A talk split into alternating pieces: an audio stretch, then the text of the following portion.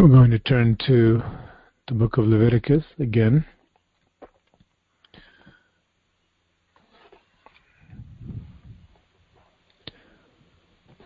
And we are skipping the next chapter that we're up to. We mentioned that you can read that on your own. Fairly straightforward. And we are going to go to the chapter following that, which has to do with atonement, including the Day of Atonement. Chapter 16, Leviticus chapter 16.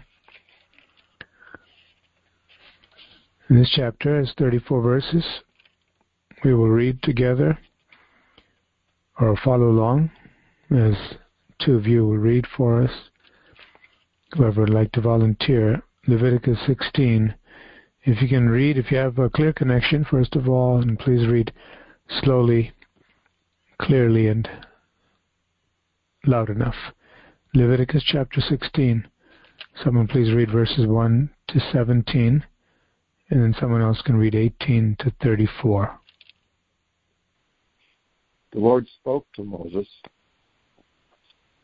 after the death of Aaron's two sons, who died after they entered the Lord's presence and burned the wrong kind of fire before him. The Lord said to Moses, Warn your brother Aaron not to enter the most holy place behind the inner curtain whenever he chooses. if he does, he will die. For the ark's cover, the place of atonement, is there, and I myself am present in the cloud above the atonement cover. And when Aaron enters the sanctuary area, he must follow these instructions fully. He must bring a young bull for a sin offering and a ram for a burnt offering. He must put on his linen tunic and then the linen undergarments worn next to his body. He must tie the linen sash around his waist and put the linen turban on his head. These are sacred garments, so he must bathe himself in water before he puts them on. Aaron must take from the community of Israel two male goats for a sin offering and a ram for a burnt offering, excuse me.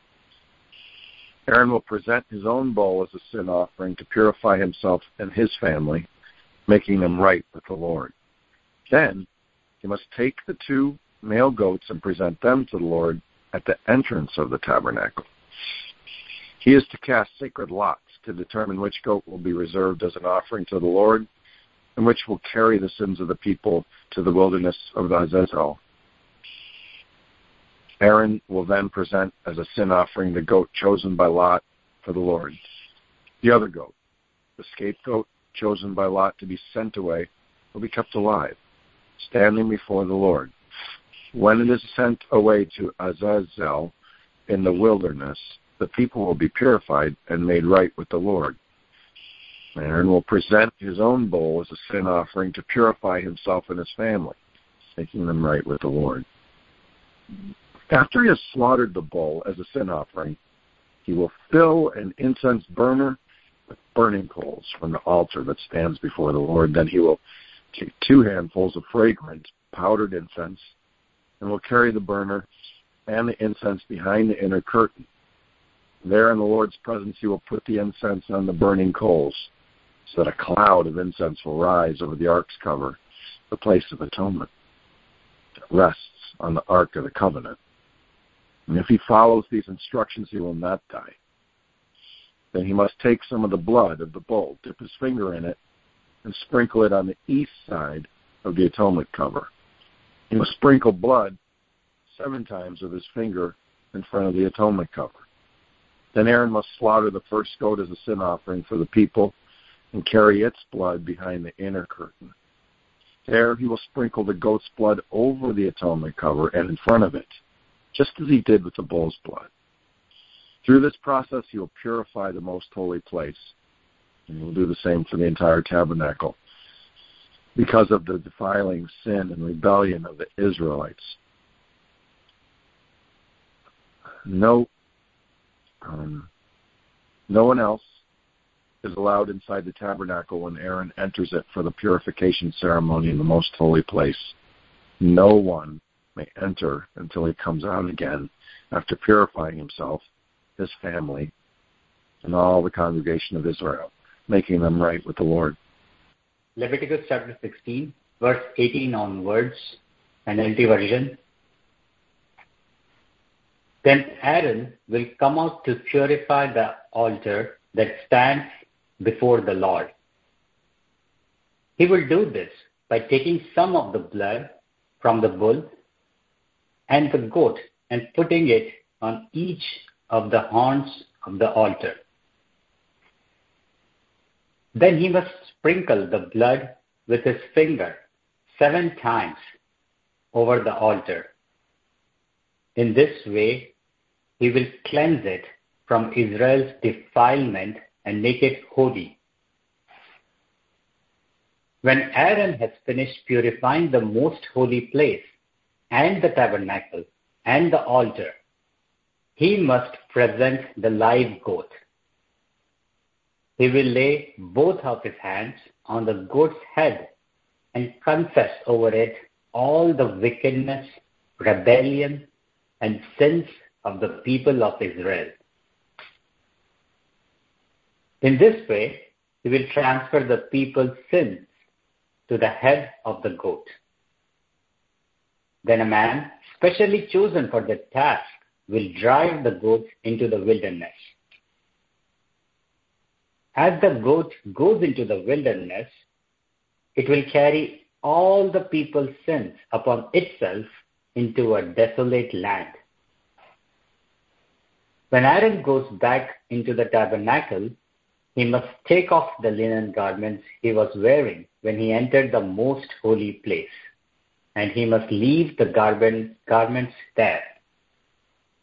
Then he must bathe himself with water in a sacred place, put on his regular garments, and go out to sacrifice a burnt offering for himself and a burnt offering for the people. Through this process, he will purify himself and the people, making them right with the Lord. He must then burn all the fat of the sin offering on the altar. The man chosen to drive the scapegoat into the wilderness of Azazel must wash his clothes and bathe himself in water. Then he may return to the camp.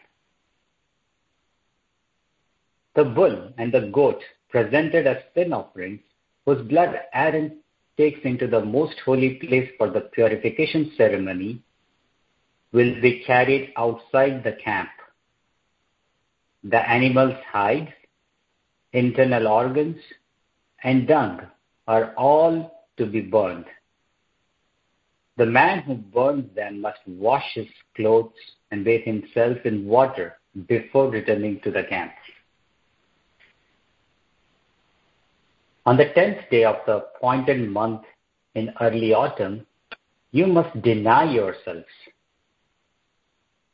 Neither native born Israelites nor foreigners living among you may do any kind of work. This is a permanent law for you. On that day, offerings of purification will be made for you, and you will be purified in the Lord's presence from all your sins. It will be a Sabbath day of complete rest for you, and you must deny yourselves. This is a permanent law for you. In future generations, the purification ceremony will be performed by the priest who has been anointed and ordained to serve as a high priest in the place of his ancestor Aaron. He will put on the holy linen garments and purify the most holy place, the tabernacle, the altar, the priest, and the entire congregation. This is a permanent law for you to purify the people of Israel from their sins, making them right with the Lord once each year. Moses followed all these instructions exactly as the Lord had commanded him. Praise God. Praise the Lord. Praise God.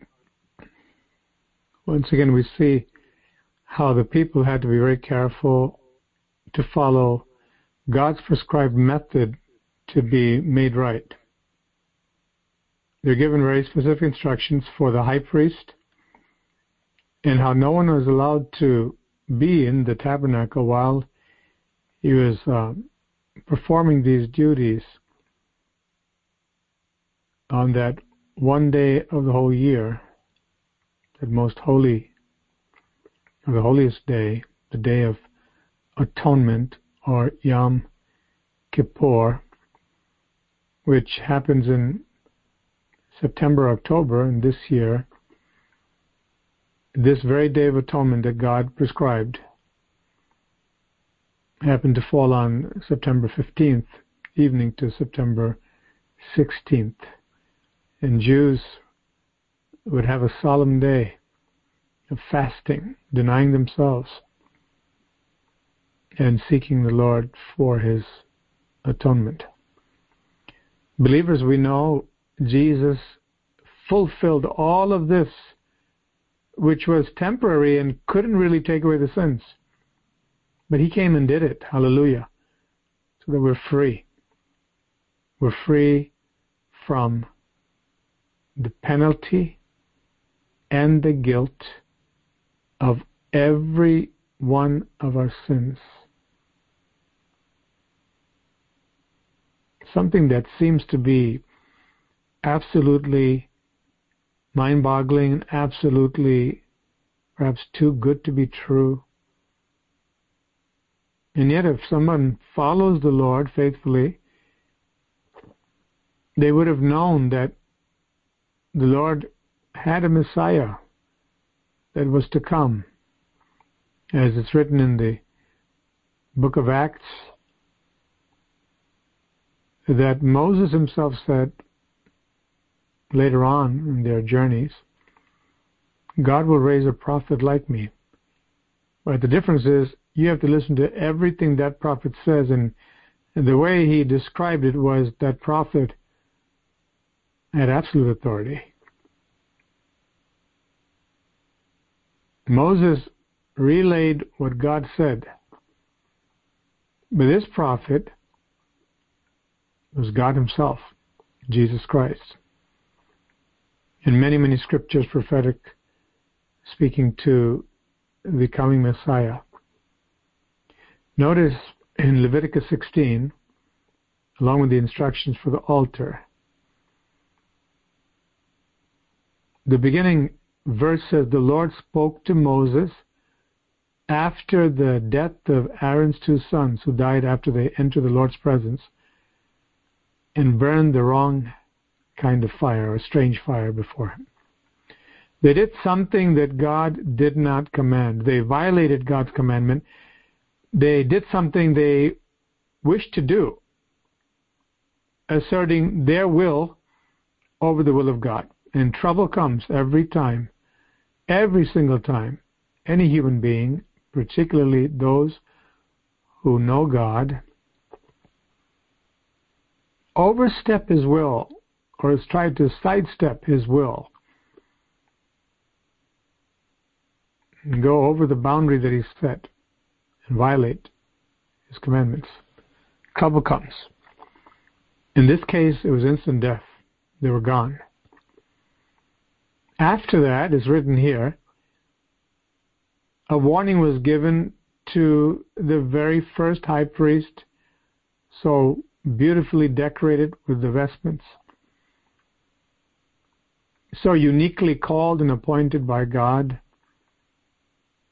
the very first high priest was warned by his younger brother, Moses, through the Lord, by the Lord, do not enter the most holy place behind the inner curtain whenever you like. And very forthrightly, he speaks of the consequence. If your brother does that, he will die. We see that God's commandments, his judgments, are not flexible But everyone must obey God's commandment. With God, there's no respect of persons. Just an act of passing a curtain would be destruction worse than being electrocuted. Because it would be a very blatant violation of God's holy law. And as he said concerning Aaron's first two sons, Nadab and Abihu, Moses said, you recall, after they died, right before the Lord, instantly, because fire from the Lord struck them down. Moses said, This is what the Lord said I will be sanctified by the people who come near me. These people were given the great privilege, the unique privilege and the right to come so close to God. And so the consequence is that swift. And yet the whole heart of God was not to just scare people and uh, to pronounce punishment and judgment. His heart is a heart of love, and he wanted to give them instruction on how to come in fellowship with him and have the best time walking with him. And yet, he had to warn them that if you not only take it for granted, but presume upon the grace that's shown to these wilderness people. God made his people. And to the people that came very near him, the priests, especially the high priests. He had to tell them if you do something so evil as to take my presence for granted and even blaspheme in that way, fire will blaze forth from the Lord's presence and destroy. So you would think that Aaron would not need any warning, especially after seeing uh, just a short time ago his eldest two sons perish as they tried to do the duties that they were given in a satanic way. Just as the devil said, I will ascend up to that throne of the Most High, and I'll basically is saying I'll overtake it. This is exactly what they're doing. God said, do it this way. No, we'll do it this way. Watch this. And what they watched was fire come from God's presence and destroy them. We can't afford to just gloss over these things and say it's too scary. Uh, it's all about grace today. Once again, we must be reminded that in the Bible, the book of Hebrews, the book of Revelation, in the book of Corinthians, 1 and 2, 1st and 2nd Corinthians, in the Gospels, in the Acts of the Apostles, or the Acts of the Holy Spirit, all over the New Testament, God has very sobering warnings, and He says, You thought it was dangerous under Moses' law in Hebrews chapter 10. He says it's going to be worse for people who've been sanctified by the blood of the Son of God. And they trample all over it. They count it not worthy. How does one do that? Is it by saying these things? Could be, but more often is by action, by violating God's commandments. And so, God, these people were warned, and we cannot afford to gloss over it.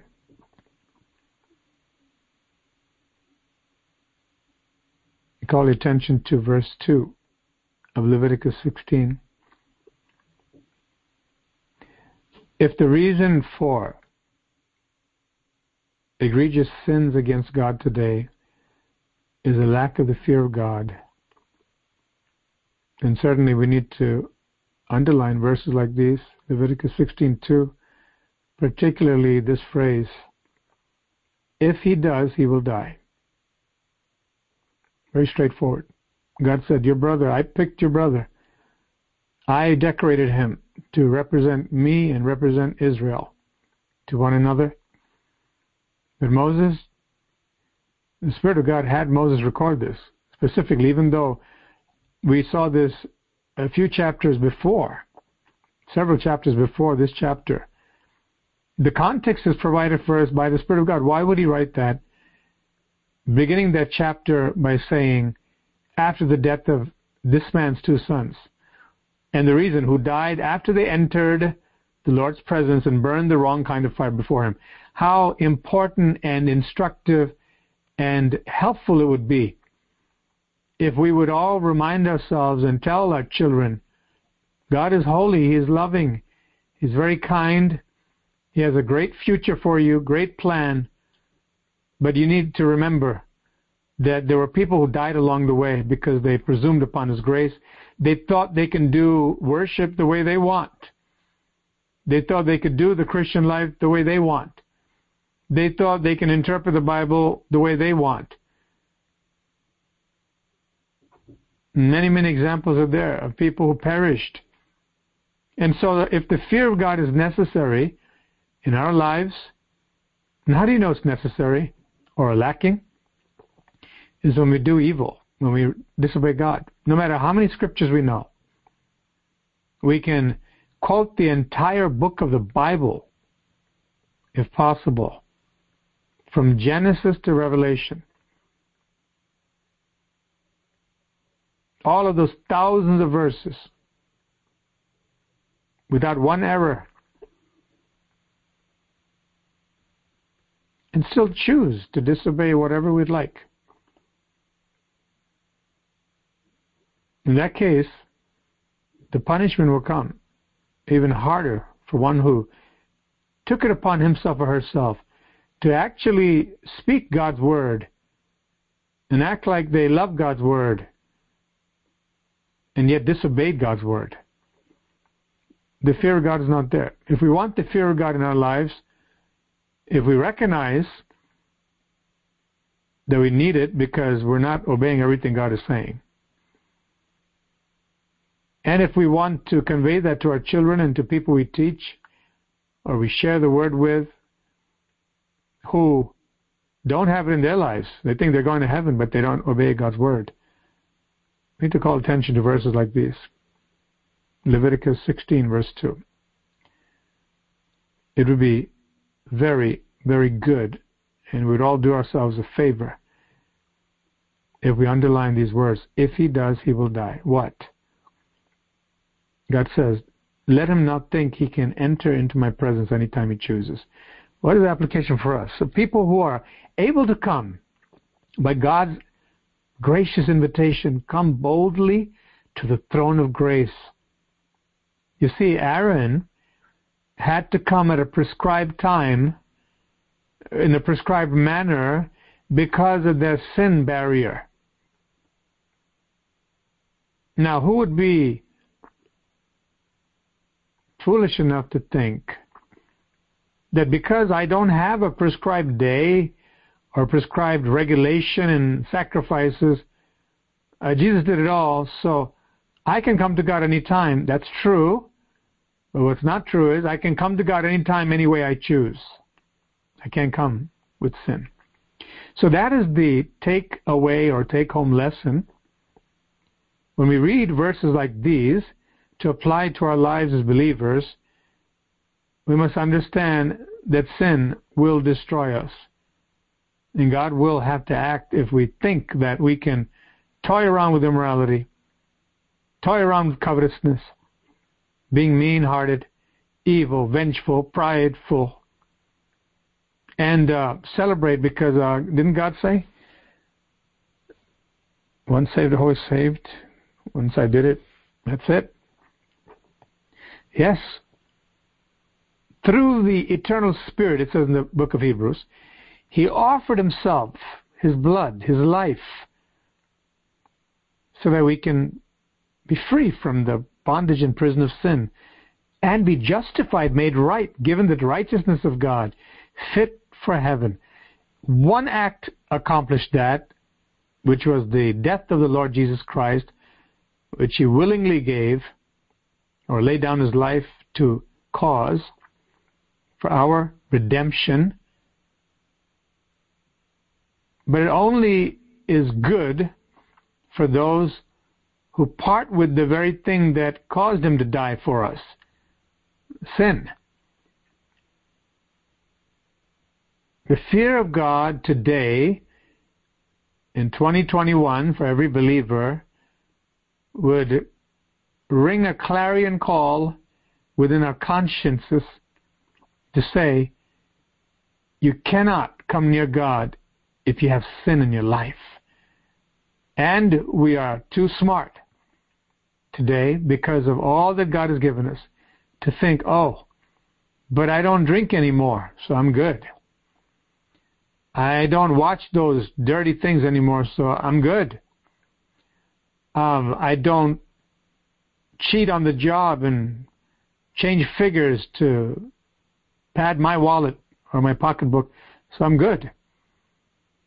But what about jealousy? What about bitterness? What about anger? What about being rude? Is that a characteristic of Jesus or is it the devil? These things that we think are negligible will surely keep us out of heaven. Just have to read Ephesians 4. You see right at the end of the chapter, and grieve not the Holy Spirit of God, whereby you're sealed till the day of redemption. What things? Bitterness, clamor, loud arguing, among other things. How the fear of God will do a thorough work in our hearts. If we really fear God, if we really understand how awesome He is, and how we can be held by Him so wonderfully snug in His everlasting arms in a father son, father daughter relationship that cannot be broken. If we really love him, we'll do what he says. Moses told his own brother, who was appointed for a very sacred duty, if you think you can come because you have the keys to the tabernacle, so to speak, in that most holy place behind the curtain any time, it's not that I'm going to put you on the shelf and I'm going to have to pick somebody else, another one of your sons, because you made a big blunder there. You came on a day I didn't tell you to come. Now go back and bathe yourself and offer another bull for your sins. And we'll see. Maybe next year I'll come back to you. What he said was, Moses, if your brother comes in behind the curtain into the most holy place, he'll die. The instructions here again, we have gotten to the habit and practice of being able to follow along about the various offerings for the sins. But we're introduced to the concept of the scapegoat here. In verse 6 it says, Aaron will present his own bull as a sin offering to purify himself and his family, making them right with the Lord. How can he go and do anything on behalf of Israel if he himself is dirty.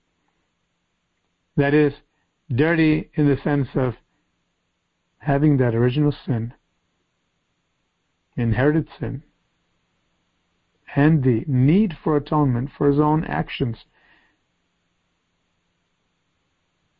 including any ceremonial uncleanness. He had to make sure I need a sacrifice for me. I need a sacrifice for my family. We need to be clear. Then we can serve the Lord. Do you know ministers who serve God with dirty hands? Have you ever met any? Have you been one? Doing the work of the Lord totally casting God's word behind our backs, caught up in ministry, but utterly defiled with a foul odor before God. You know why? Because of embracing sin. Again, what kind of sin? Ill will toward a brother or sister in the very same body of Christ we belong to, members of one another, being rude to one another instead of preferring one another before ourselves. Uh, evil suspicion, casting bad words through our teeth, either muttering it privately or publicly against another brother, sister, slander.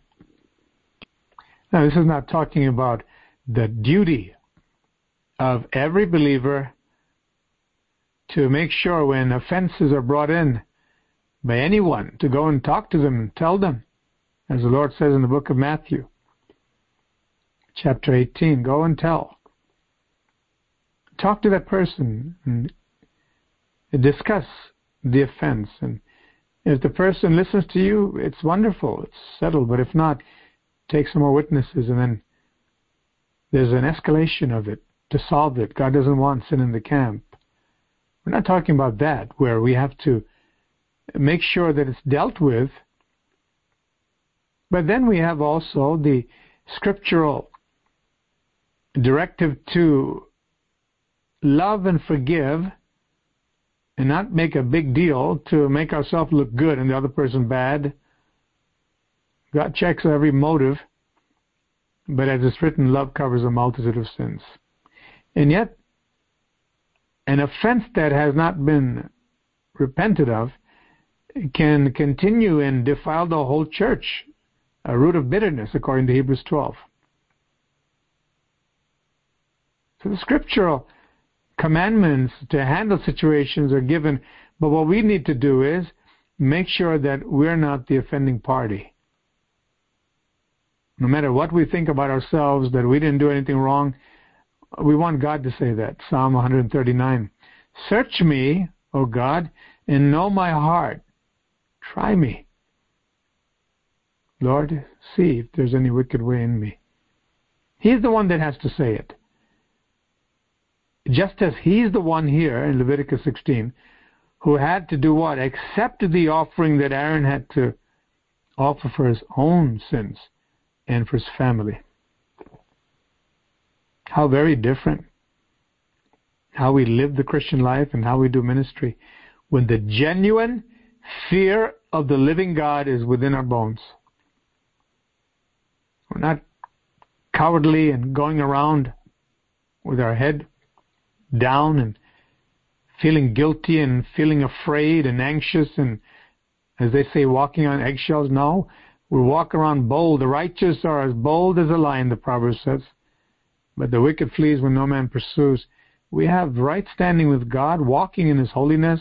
We're the boldest people on the face of the planet because God's favor is upon us, because we are walking in His favor,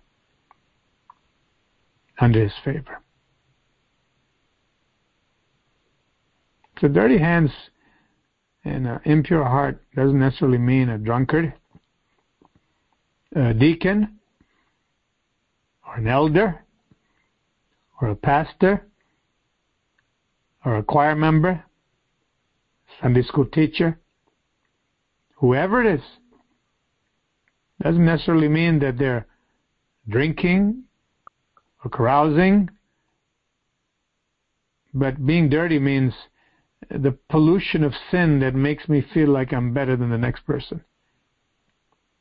It's a deadly thing May God have mercy if we ever think, I don't want to hear this part and it doesn't concern me. That's indicative immediately. That kind of attitude, that, that very thing that we think we don't have is really like a leprous plague, like we read about, is within the heart. But if we say, Lord, is it me? Oh, praise God. That's the beginning of true cleansing. And let the Lord come and show what needs to go out from my heart so that I minister with a pure heart and clean hands, innocent again. Hallelujah. Hallelujah.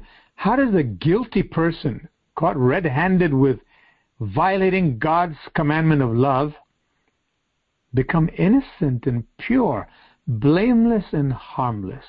How in the world is that possible? Oh, through the blood of the Lamb of God.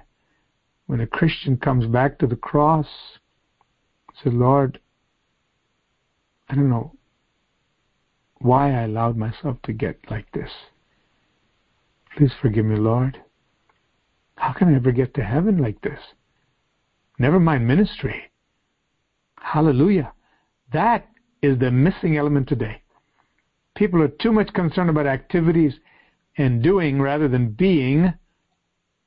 And that being speaks about my true state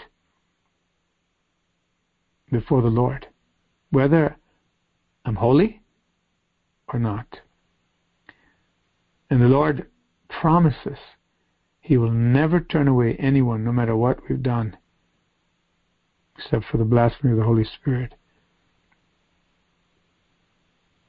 And what John the Apostle wrote in his epistle sin that leads to death. He said, I don't say that you should pray for it.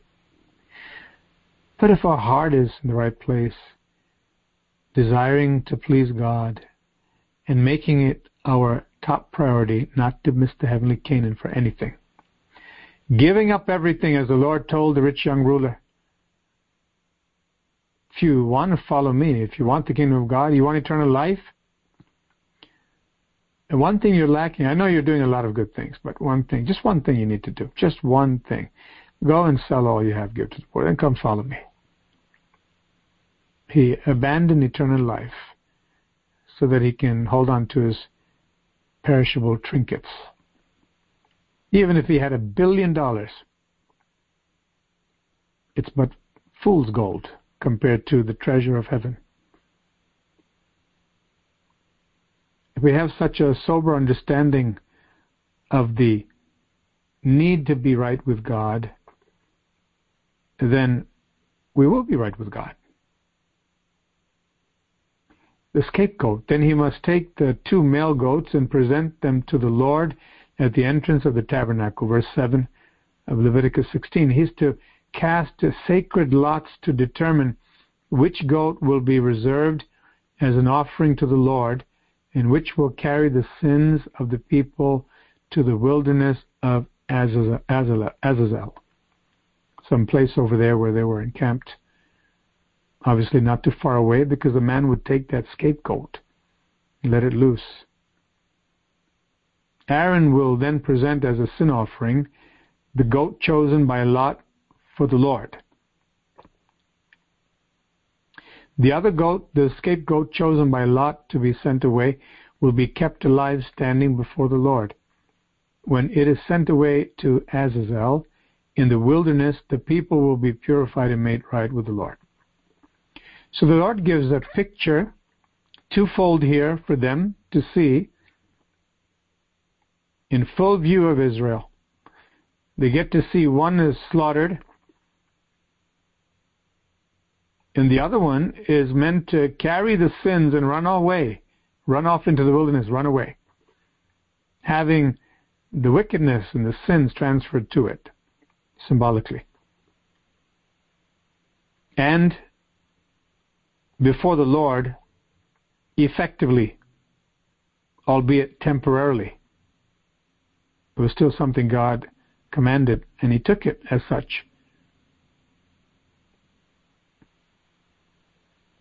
Aaron will present his own bull as a sin offering to purify himself and his family, making them right with the Lord. The first order of business for every Christian, particularly those who have a household,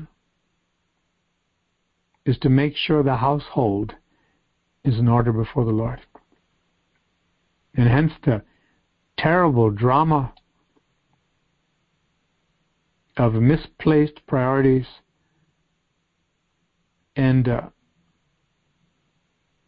openness to blaspheming the living God by people's lives and families who would like to get involved and be active in exciting ministry or do something, part of some movement, but their families are in shambles. Now, does that mean that those who genuinely want to serve God and certain things have happened because of neglect or some sin, other sins, and now they're trying to remedy it, doesn't mean they're disqualified for service. According to the scriptures, some service, such as being a leader in the church, the Bible says clearly, if you want to care for the church of God, you've got to have your children under control. However, this does not mean that they cannot serve the Lord and the Lord won't accept them in the service that He chooses for them. When they are diligently seeking to remedy the situation of unruly children, and they're praying, and God sees the tears, and He sees the godly sorrow, the ownership, not the blame game of what part I had to play in the rebellion that's in the house we're able to still serve God because God sees the heart and He's working. Hallelujah. And yet, the caution is there, the warning is there for those who would rush off to do whatever they want and have no regard for how the children rebel against the living God. What use is that before God? I say, take care of that first. At least by weeping and praying for the souls of those children that came out of your own body or in your household under your guardianship.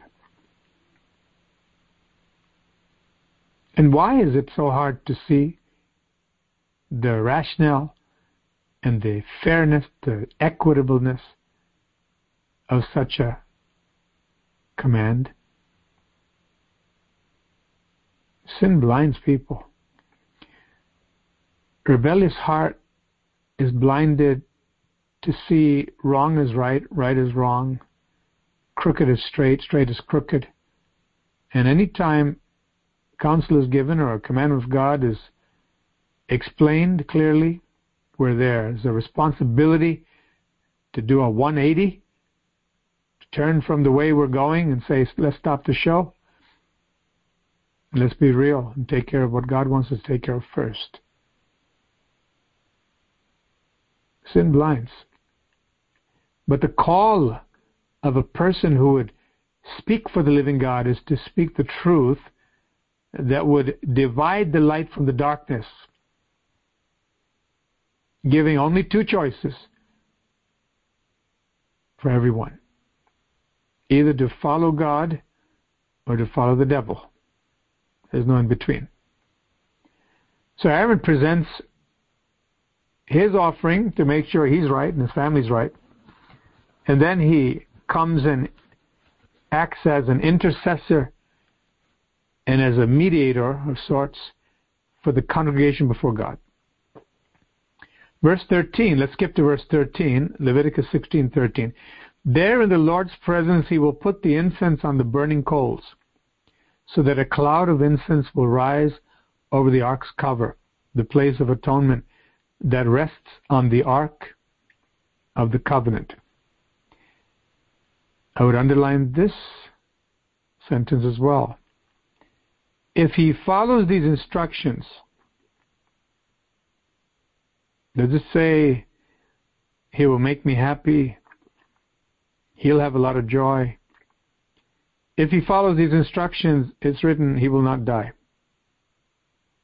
God keeps presenting death because he's conveying very clearly any sort of rebellion against God's ways always produces death. As we mentioned yesterday, sin is never isolated, it is communicable, it is contagious, it is the worst pandemic ever because it affects every facet of life. Sometimes the analogy is given where you have a glass of pure water and just one tiny drop of blue or black ink is dropped into there dropped in there and what happens there's a dispersion of those particular molecules from the ink that begins to take over the entire glass. It's just a small quantity, but it defiles the whole thing. And that's why we must never forget that no one can sin privately anytime and think that it's self contained. It never is. And the sad reality is it always produces death. The wages of sin is death, but the gift of God is eternal life through Jesus Christ our Lord. There's a reception of the gift along with the separation from sin. Today, people believe you can receive the gift any old way you like. And because you have the gift, you're home free. You've made it. But along with the gift, God says you've got to stay separate from that which you try to rob the gift, which is sin. We go further. After the purification of the altar, the atonement cover, tabernacle, the entire tabernacle. You see how thoroughly God says every place has to be sanctified. There's no room for any kind of folly. This is very sacred. God says, I'm in the house. And similarly, we're called to come to the house of God reverently and to check our hearts and to make sure we know we're coming to meet with the living God because He promised, if He said, I will meet with Aaron over there, where? Between the cherubims, right there, the mercy seat. God says where two or three of his disciples, his children, are gathered together, such as right now, he's in the midst of them. And when we go celebrating Holy Day, to worship God, we're coming to our Father. And notice the incense that he had to burn, he had to bring it in. Everything speaks of heaven's atmosphere. Hallelujah. Pure and holy, beautiful, fragrant, glorious, awesome. That same God that met with Aaron comes to church every time we come together. Hallelujah. Now, if only every person in the body of Christ would come with that kind of attitude. And check ourselves when we feel the that little bug that comes around to make us feel a little more casual, laid back. And try to minimize what God wants to do or distract. When everyone is on high alert that we're meeting with the living God and we will not allow anything to distract us. We want the benefit of His glorious presence. Notice after the purification of everything, you may want to underline verse 17. No one else is allowed inside the tabernacle when Aaron enters it for the purification ceremony in the most holy place. This was an exclusive duty reserved for the high priest. And there's only one way, one person, that the Father will accept.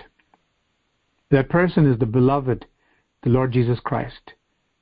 And the beloved Son of God, who said, Lo, I come, and the volume of the book or the scroll is written of me. Sacrifice and offering you did not desire, but a body you prepared for me. I'm here. How beautiful. The most beautiful person, the most beautiful human being, the God man, the Lord Jesus Christ, giving his innocent, majestic, holy body, as we read soon in Leviticus 17. The Lord says, I've given the blood for you, Israel, upon the altar expressly for the reason of making atonement to deal with your sin, to take it away. Temporarily, of course.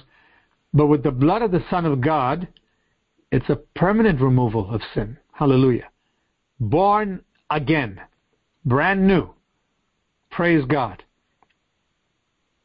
His sacrifice, the unique sacrifice, the only person in the temple that can come with the blood, the Lord Jesus Christ. The high priest's duty and his place, the exclusive right that he has or the duty to be the only one in that house of God, the tabernacle, to perform this sacred ritual, atoning work. No one else could be there. God said it has to be clear. Everybody has to clear out. Everyone has to clear out of there. Who can come along with Jesus? Can we add Jesus and then add horoscopes and say, well, I like to look around and can I have Jesus and go after all kinds of filthy TV shows and Hollywood stars and long to take pictures with those so-called stars? What is the message I'm conveying? What fellowship has light with darkness? Now, if someone called a star, so called, because of some achievement, happens to be a godly person, it has some kind of sense there to associate myself with that person. We don't look down on people, but as we heard a few Sundays back, guilt by association, God will see to that. For anyone who brings Belial or Baal or Ashtoreth or Molech or any so-called God and bring as a competition or an add-on to Jesus Christ in their lives, they will die because they have a false religion. They're kindling strange fire. Only the Lord Jesus Christ. Salvation through grace, by grace, through faith, which is a gift of God, with works. We need to tie the scriptures together, not just isolate one epistle in one portion of a chapter of an epistle, run off with that and live like the devil, have a Christian badge. Why do we need to hear this over and over and over again? Because the plague is that drastically spreading today in these last days where people are dying by the multitudes, they're not dying in the right way either. And the people are called Christians, or they call themselves Christians. Funerals happen where people are speaking good things about those people who died in sin. Further,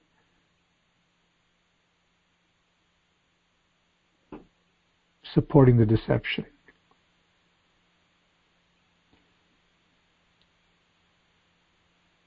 Can any of us predict the day of our death or the day of the death of a loved one?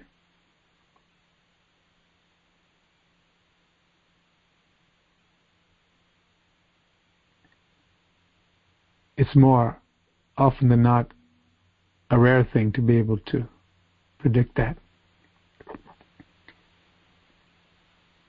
And so the urgency is there to make sure that the words that come out of our mouth in the name of God and for God, in our presentation of the gospel, in the way we live, should be exactly conformed to the living God's truth. Any deviation in that whatsoever, to take verses, the opposite also, legalistically, saying works, works, works, ignoring grace, without which there be no faith, there be no grace. To work the works of God and keep His commandments. Both must be there. Hallelujah. The love of God and the fear of God, the grace of God and the obligation to obey God must be there till the very end. Otherwise, like the people in the wilderness, they won't make it. But here's the verse No one else is allowed inside the tabernacle when Aaron enters it for the purification ceremony in the most holy place. No one may enter until he comes out again after purifying himself, his family, and all the congregation of Israel, making them right with the Lord. It was too much of a holy, solemn, most holy activity here on this Day of Atonement. And so we must clear out of our lives, out of our thoughts, and be extremely sober when we come to the cross. And when we come to God for examination daily, that this is too important. My soul depends upon it. My life depends upon it.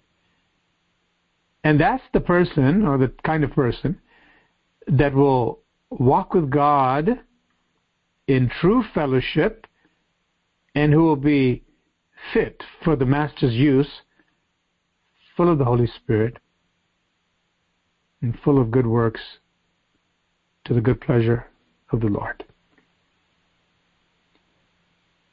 Verse 21, speaking about that scapegoat, he will lay both of his hands on the goat's head and confess over it all the wickedness, rebellion, and sins of the people of Israel.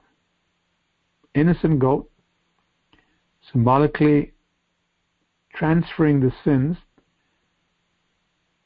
when the hands are laid on the goat's head. In this way, he will transfer the people's sins to the head of the goat. Then a man specially chosen for the task will drive the goat into the wilderness. Notice the procedure for that man. As the goat goes into the wilderness, it will carry all the people's sins upon itself into a desolate land. In other words, the sins disappear. That's the meaning there. The Lord Jesus took our sins, innocent Lamb of God. He was blamed or accused of sin who did no sin. He bore the punishment that should have come to us. And he who knew no sin became sin, the very embodiment of all of our cursings, blasphemies, immorality, theft, murderous thoughts, jealousies, all of those things that people do. He went on our Lord and Savior. He suffered horribly. And then he rose to justify us after dying for our sins. When Aaron goes back into the tabernacle, he must take off the linen garments he was wearing when he entered the most holy place, and he must leave the garments there. Very holy. It's set apart for a specific service and he must bathe himself with water in a sacred place. Is there any physical dirt on him that requires this during the service?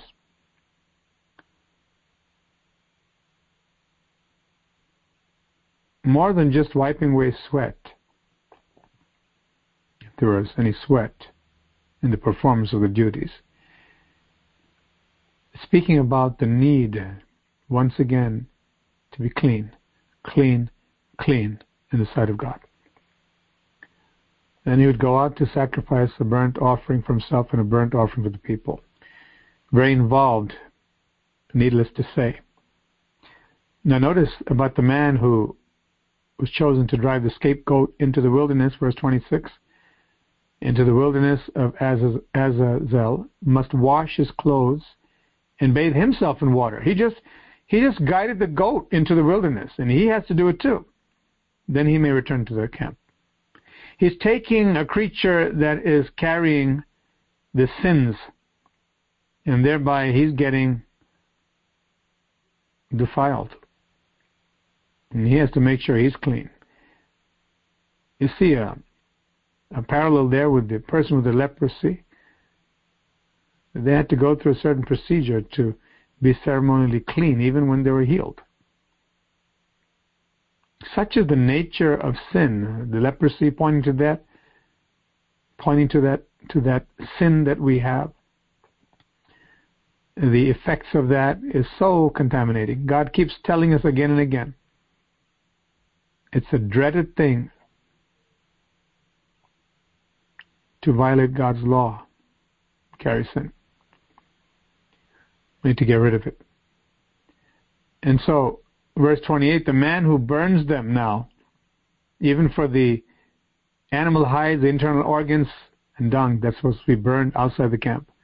Even that man, verse 28, must wash his clothes and bathe himself in water before returning to the camp. It would be helpful to underline these verses because it really conveys the depth to which we need to get rid of sin from our lives. That's the application for us. And how, by coming to God in the prescribed way today, in true repentance and godly sorrow, saying, Lord, I've got to be holy before you. And thank you that you made a way that if I confess my sins and turn from my sins, you will cleanse me, Lord, because you're so gracious. Of all sin and unrighteousness, I can be in beautiful, pure fellowship with you. But I dare not presume upon this and make it a cycle that I would presume would go on forever because it will not. Though God is very patient and loving, He keeps warning. What we need to do is keep get rid of, keep getting rid of sin and not keep doing the same things. Come to a point where we're so surrendered to God, we understand what holiness means, that we have zero desire for anything except to please the living God. And in pleasing God, He gives the gift of marriage according to the blueprint He has for everyone. For some, it may be to serve God like Paul, and they make a choice to remain single for the glory of God. Some may have that gift, but most do not. They don't have that calling. In, in having that singular desire to please God, God blesses me, and I derive happiness in marriage. In seeking to please God, it's God's will that I enjoy the food that He gives. It's a blessing. I derive pleasure and happiness and fulfillment because it's the Father's good pleasure to give us the kingdom. And it's written, God gives us all things richly to enjoy. There's a time and a place and a manner in which God will give us the deepest satisfaction. Everything He wants for us, the best. Holiness is not a negative thing. It's all positive in the final analysis and ultimately. Because although it means separation from certain things, it's because the things are not good for us. But uh, holiness leads us to intimate communion with our Heavenly Father. And we are made to be useful in God's service and able to be fulfilled. Blessed be the name of the Lord. We'll conclude for this morning. That's about what um, I believe the Lord wanted me to convey from this chapter. And anybody who'd like to pray, you can go ahead and pray. The Lord's spoken to you.